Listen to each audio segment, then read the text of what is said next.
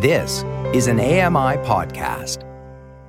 I'm Joeita Gupta, and this is The Pulse. There has been a significant impact of the global COVID 19 pandemic on disabled people in low and middle income countries. People with disabilities in these countries have faced significant discrimination, being deprioritized in healthcare, further exclusion from education, facing severe poverty due to unemployment, a lack of social protection, and facing violence in both community and institutional settings. For many people with disabilities, these exclusions have been just as life threatening as the pandemic itself. It thus stands to reason that COVID 19 recovery must not only account for people with disabilities, but indeed must prioritize them. Today, we discuss the impact of the pandemic on people with disabilities in low and middle income countries. It's time to put your finger on the pulse.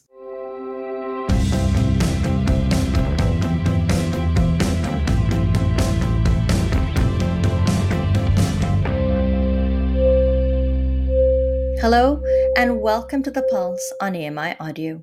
I'm Joeita Gupta. It's really good to be with you today, and we're spending a little bit of time going over a very extensive report that came out recently talking about how people with disabilities have fared during the pandemic in low to middle income countries. And I think it's an important consideration for those of us who live in Canada and have, I suppose, relatively speaking, had many privileges. Joining me now to discuss the report is its co author, Vera Kubenz, who is a research fellow in the Department of Education at the University of Birmingham. Vera joins me today from Birmingham. Hello and welcome to the program. It's really good of you to take some time and speak to us about your research and your findings. Thank you very much for inviting me. Tell us a little bit about what drove you to investigate how people with disabilities were faring in low to middle income countries. Um, our research is part of um, a wider project that looks at the impact um, of um, disability uh, in low and middle income countries, particularly in the Middle East, about access to schooling for um, disabled children. And in many uh, low and middle income countries, particularly in the Middle East, there are significant barriers for children to to access schooling. So, and as the pandemic emerged, we kind of broadened that to look particularly at the uh, the, the impact more broadly for disabled people across low and middle income countries. And we were approached by uh, the UN Partnership for the Rights of Persons with Disabilities that we're working with to um, develop a framework that enables countries and uh, UN bodies to carry out situational analysis to both assess the impact and then to take measures to address disability specific impacts of COVID 19 and build back better. So, uh, our job is really to ensure that that framework is informed by uh empirical evidence that takes into account what's actually happening to disabled people in low and middle income countries. And so, what sort of data did you use? Did you have a chance to interview people with disabilities and get first hand accounts? Did you do a data analysis? What was your methodology like? Uh, the data that um, we've got so far is based on the literature review. So I looked at 113 both uh, empirical research uh, articles as well as grey literature, including government reports, UN policy briefs, and reports from non governmental organizations and disabled people organizations that detail the impact of COVID 19 on disability. So we're looking mostly at secondary data rather than generating data ourselves, and we're assessing kind of the, the broader evidence emerging and trying to draw out the, the common themes because it's mm-hmm. we're looking very much at obviously uh, the, the bigger picture in terms of looking at all low and middle income countries as a monolith rather than looking at specific countries. And so it's very important that we don't um, generalize too much, but also kind of draw out the similarities. Hmm. Um, and yet, I think it's fair to say that Canada is neither a low nor a middle income country. Uh, we're, we're doing quite well here. Why might your research nevertheless be relevant for people in Canada to pay attention to? I think a lot of the findings that we uh, came across are uh, applicable universally universally. And I've had many people approach me say um, they can really relate to that research, with people from low and middle income countries that we've worked with to feed into the research. But also the situation in the UK where I am is very similar. A lot of the issues I was sort of write, reading about, writing about, and then going away and experiencing them myself, which was quite mm. surreal in a way. So I think mm. it really highlights kind of the common problems that we're all still facing, regardless of um, where we're located and regardless of privileges that we might have, um, particularly around sort of the devaluing of dis- disabled lives and being deprioritized, being forgotten. I think it's the issues are definitely more pronounced, and there's there's definitely cultural nuances, but there's a, a, probably a lot more in common as well than um, you would think at first sight. Mm. You know, uh, one of the problems we have in Canada is that most provinces have similar but not exactly uh, exact, but don't exactly follow the same definition of disability. So you could have a condition that's considered a disability in one part of the country, but not in another. It doesn't happen too often, but it does happen. How does a researcher such as yourself get, grapple with the diversity in the definition of disability across various countries? After all, you're looking at um, low and middle income countries as a monolith, but these countries perhaps don't define disability in exactly the same way, do they? I think a lot of the research we looked at were uh, was either obviously academic research or mm-hmm. um, interna- mostly international and NGOs. So they probably work towards more of a common definition of disability. But one of the key issues that um, is an issue in development and humanitarian research anyway is both the definition of disability and the, the, the data that is available on on for example, numbers of disability. And that's one of the key findings is that that data isn't being collected. So it's very difficult to actually quantify the impact um, of COVID 19 because the data isn't being collected, but there's also, even if it was collected, there's no baseline data. So it's very difficult to really measure kind of the prevalence of disability and then the impact of COVID 19 on disabled people. I'm speaking to Vera Kubenz from the University of Birmingham about her findings and a study into the uh, into the, the how disabled people have fared during the pandemic in low to middle income countries. Uh, Vera, let's talk a little bit about your findings. Let's start out by talking about infection rates and mortality rates. According to your research, how did people with disabilities fare compared to the non disabled population? Um, there isn't much data, I think, uh, by, published by any countries that disaggregates uh, the impact um, on disabled people. Uh, the only data that's available is actually from the UK, where our Office of National Statistics released data that shows that I think two thirds of disabled people, roughly, uh, uh, two thirds of people that died from COVID 19 were disabled people. Mm-hmm. But no other country has yet released that data. And while it's generally accepted that disabled people are more likely to um, suffer a bigger impact from COVID 19, uh, it's I think important to recognise that there's a significant social aspect to that. There's a lot of social bar- uh, a lot of barriers, and we found a lot of barriers to, for example, accessing protective equipment, mm-hmm. um, significant barriers to information about health uh, and about the pandemic. Um, that meant disabled people couldn't protect themselves, but even if they had that information, they may not be able to afford protective equipment due to poverty. Um, so mm-hmm. there's, it's really important to recognize those impacts as well as then the discrimination in accessing treatment. Mm.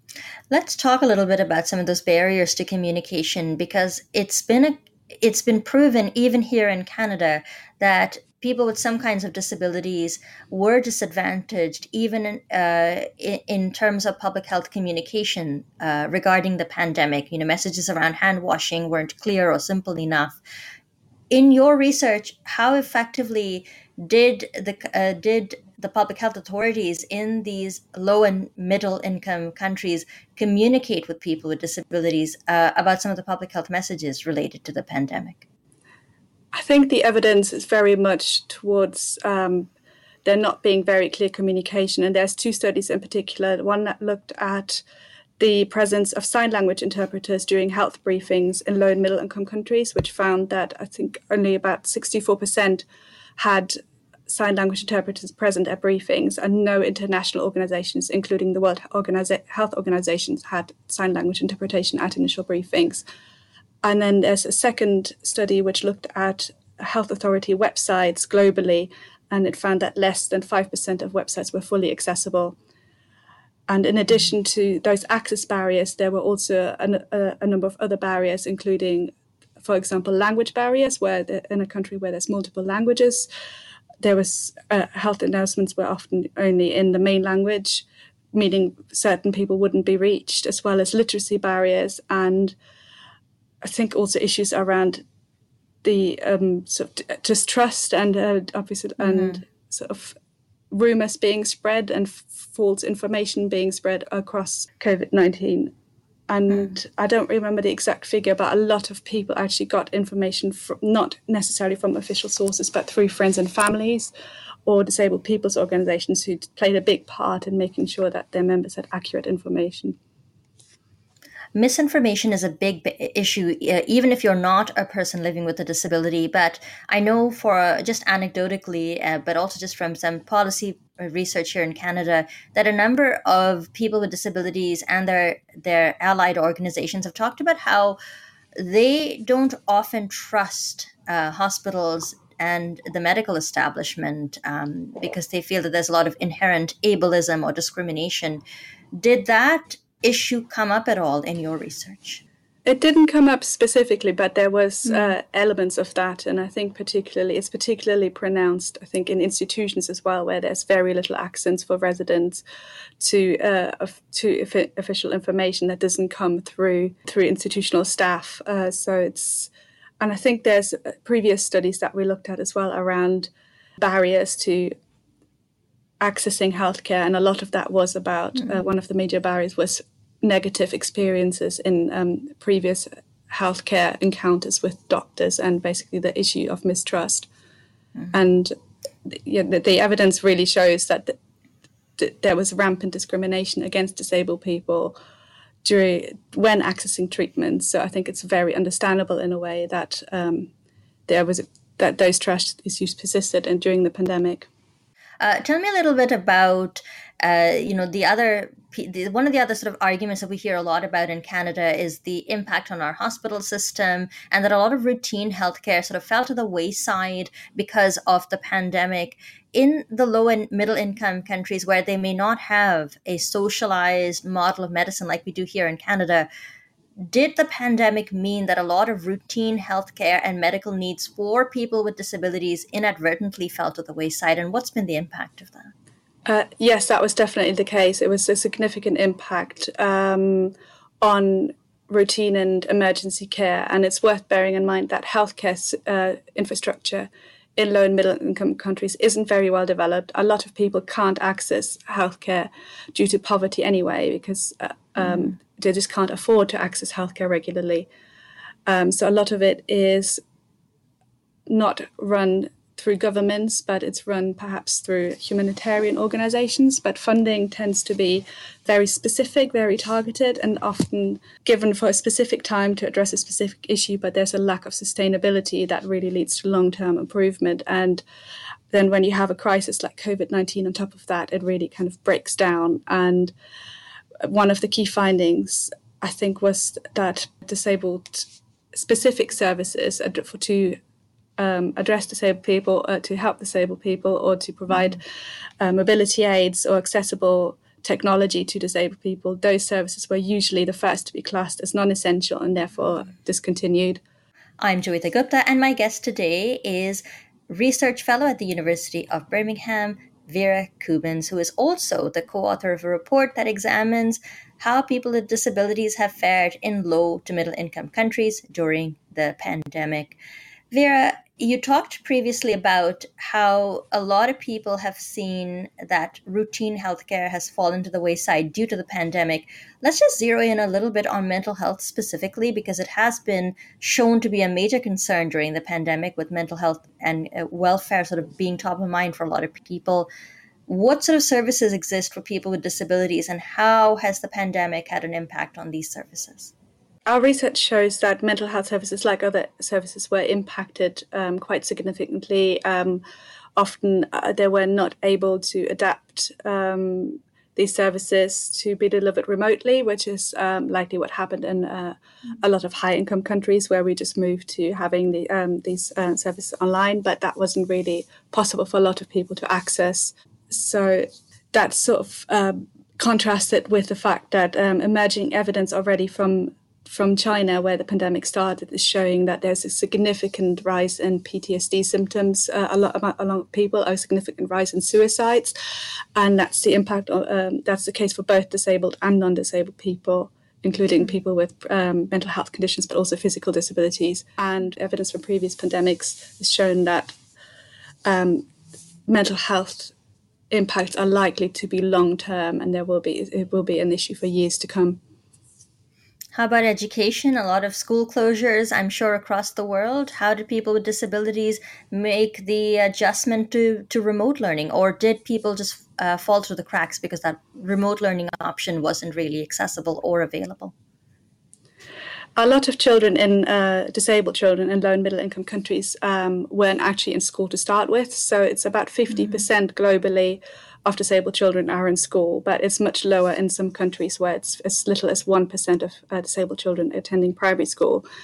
And for a lot of these children, moving to uh, that were in school, moving to home learning presented significant barriers, including parents not really being equipped to support their children with learning, um, not really having accessible learning materials because the materials provided weren't adapted specifically to teaching disabled children.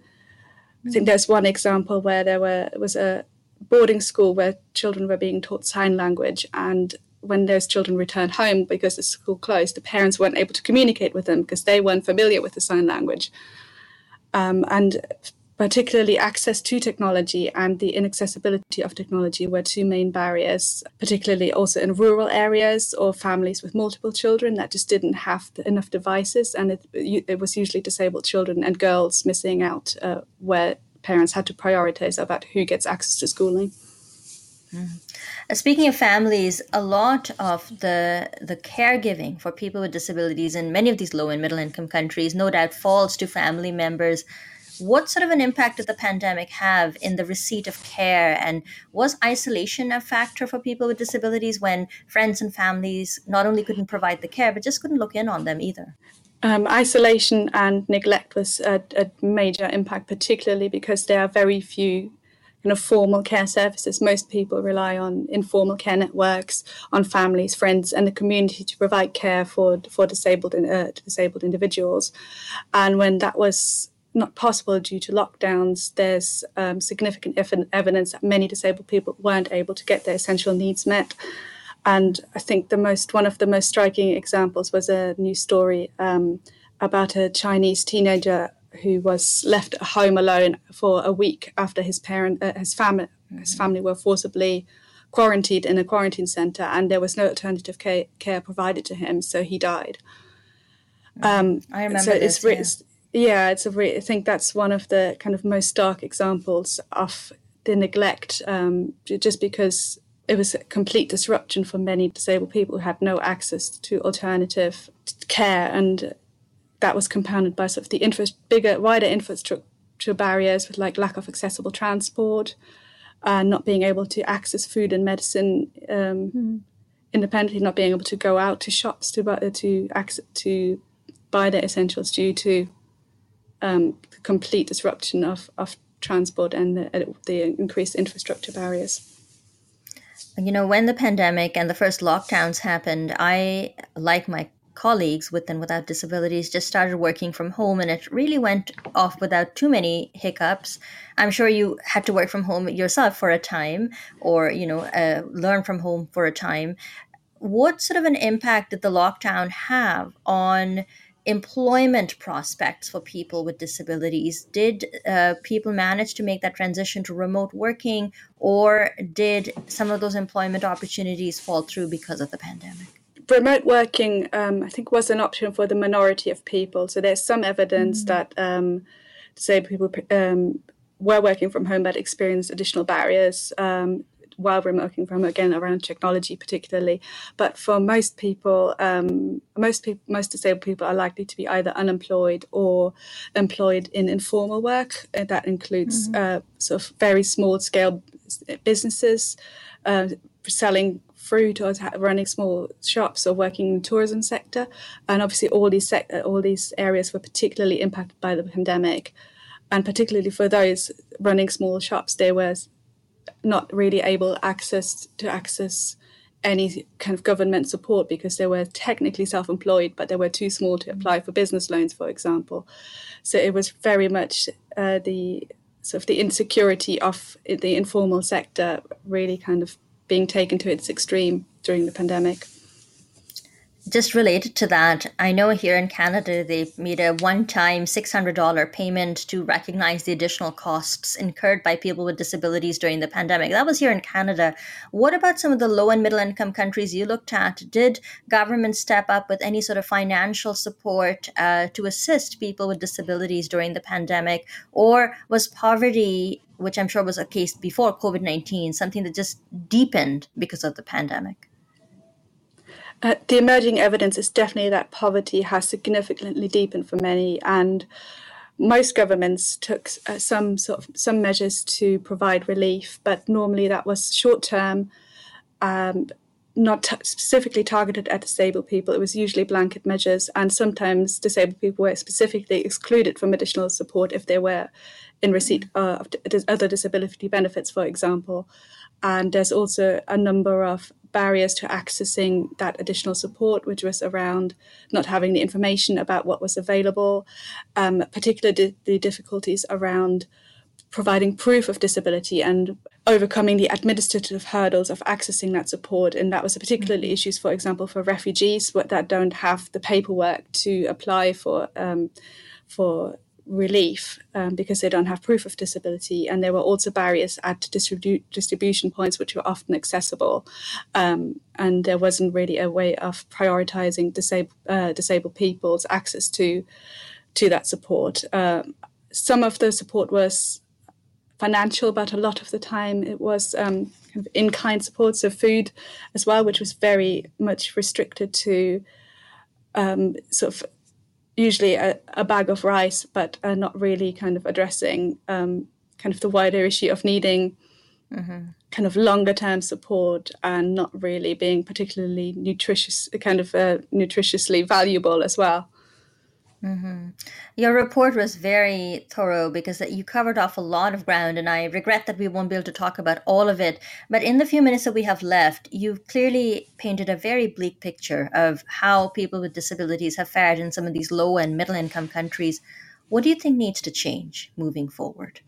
I think one of the things that actually needs to change is that everything is so bleak. I mean, the pandemic has been a horrific thing for all of us to go through to, to, through to, but I think there's a problem really about the lack of sort of positive stories um, about disability. So it's very much we found that um, the a lot there's very much still a, a medical and tragedy point of view, um, view of disability that prevails in a lot of the research and a lot of the reports, and that's definitely something that needs to be addressed to understand really why disabled people are vulnerable and not uh, just crit- uncritically accept that that we are. So looking beyond the health impacts, but looking really holistically at the impacts.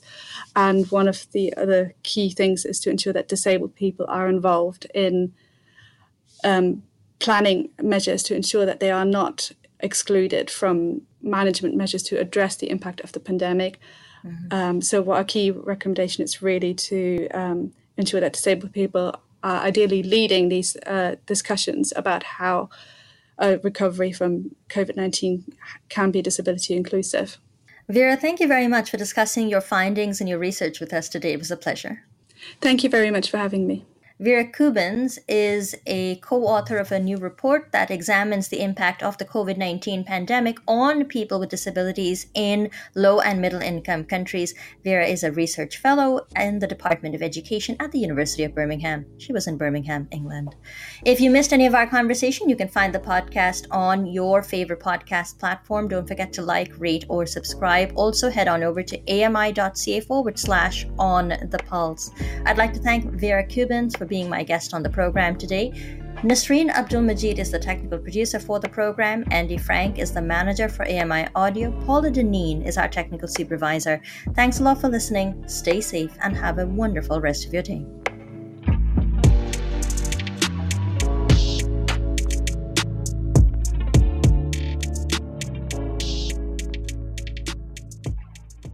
This was an AMI podcast. For more accessible media, visit ami.ca.